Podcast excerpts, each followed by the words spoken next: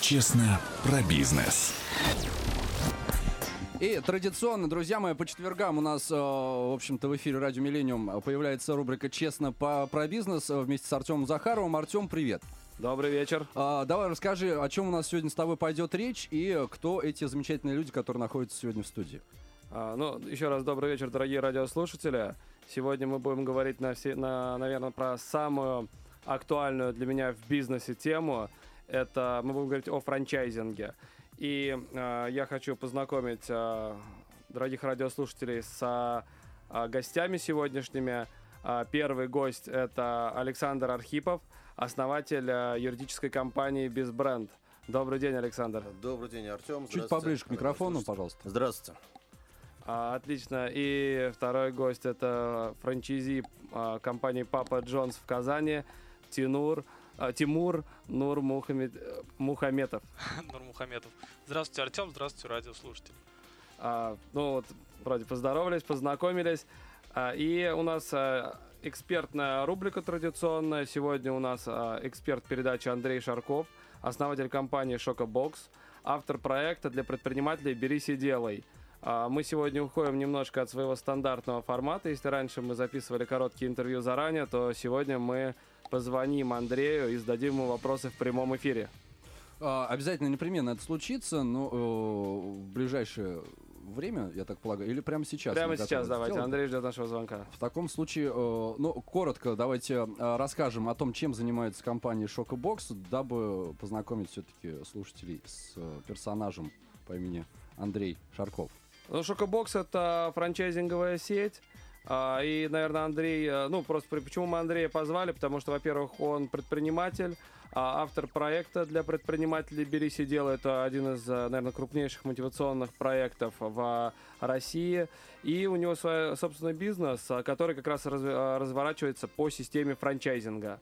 Вот, поэтому тема ему знакома, как и всем остальным сегодняшним гостям. Ну, то есть, я так полагаю, ребята занимаются тем, что дают возможность молодым, талантливым ребятам выступить в качестве, так сказать, стартаперов, да? Ну, своего ну, дела. Помогают, да, начать старт э, собственного бизнеса по уже проверенной бизнес-модели. Ну, в таком случае давайте попробуем сейчас набрать мы Андрея. Как это будет выглядеть.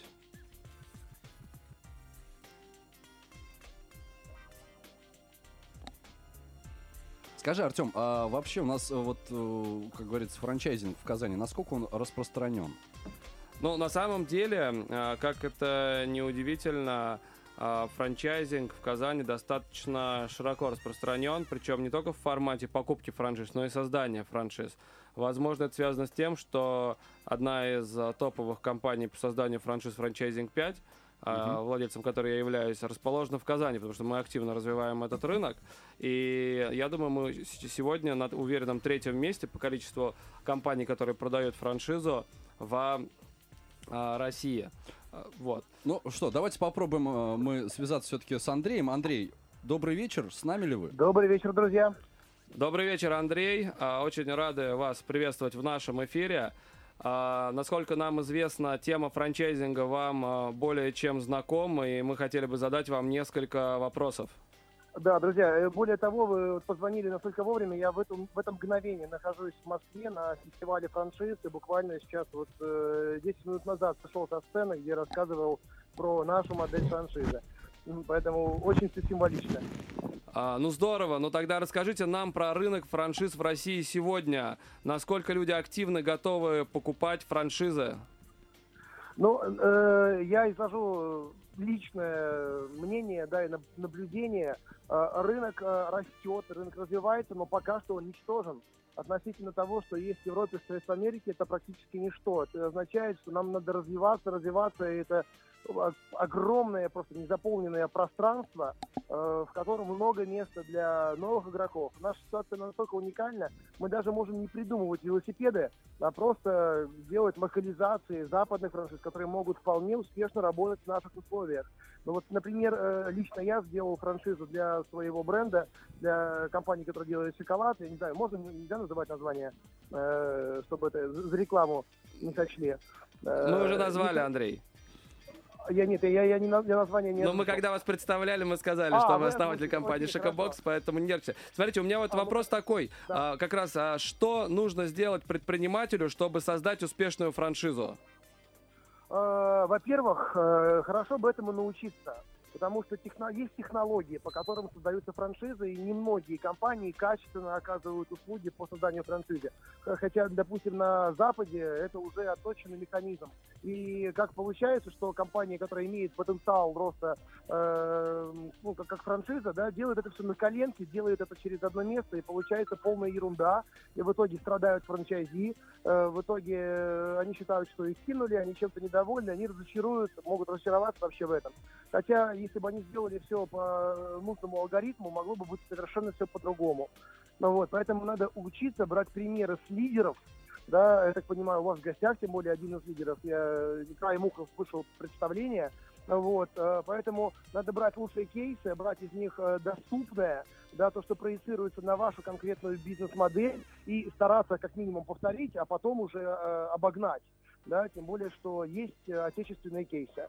Вот. Это первое, что нужно сделать, и как минимум это будет хорошим началом. А, шикарно. Можно, да, Андрей, а вот Да. все-таки, может быть, нам, э, если в рамках России все-таки работать, да, может быть, нам все-таки продвигать э, исключительно отечественные э, идеи-то, потому что у нас, в общем-то, достаточно много талантливых, инициативных ребят, которые готовы э, вот прямо сейчас, в общем-то, сходу реализовать свои идеи. Почему мы, в общем-то, должны ориентироваться на Запад? Мне вот просто такой Э, праздный ну, вопрос. потому что, э, я понял, да. Во-первых, надо признать, и вы как профессионалы, вы лучше меня это понимаете, что э, они достигли гораздо большего, чем мы.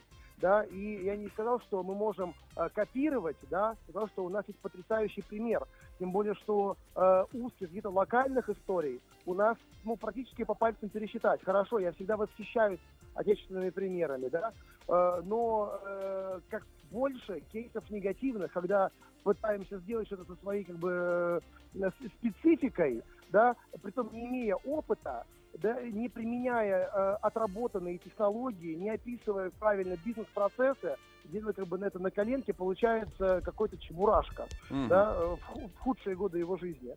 Вот, э, поэтому э, я абсолютно за оригинальные идеи, я за инновации, да, но для начала нам неплохо бы хотя бы дотянуться по уровню, по некоторым незанятым нишам, которые должны как бы заполниться и отточить там какие-то инструменты. Потом будет гораздо проще. Понятно, Андрей, дайте, пожалуйста, вот тезисно три совета а, нашим радиослушателям, кто планирует покупку франшизы.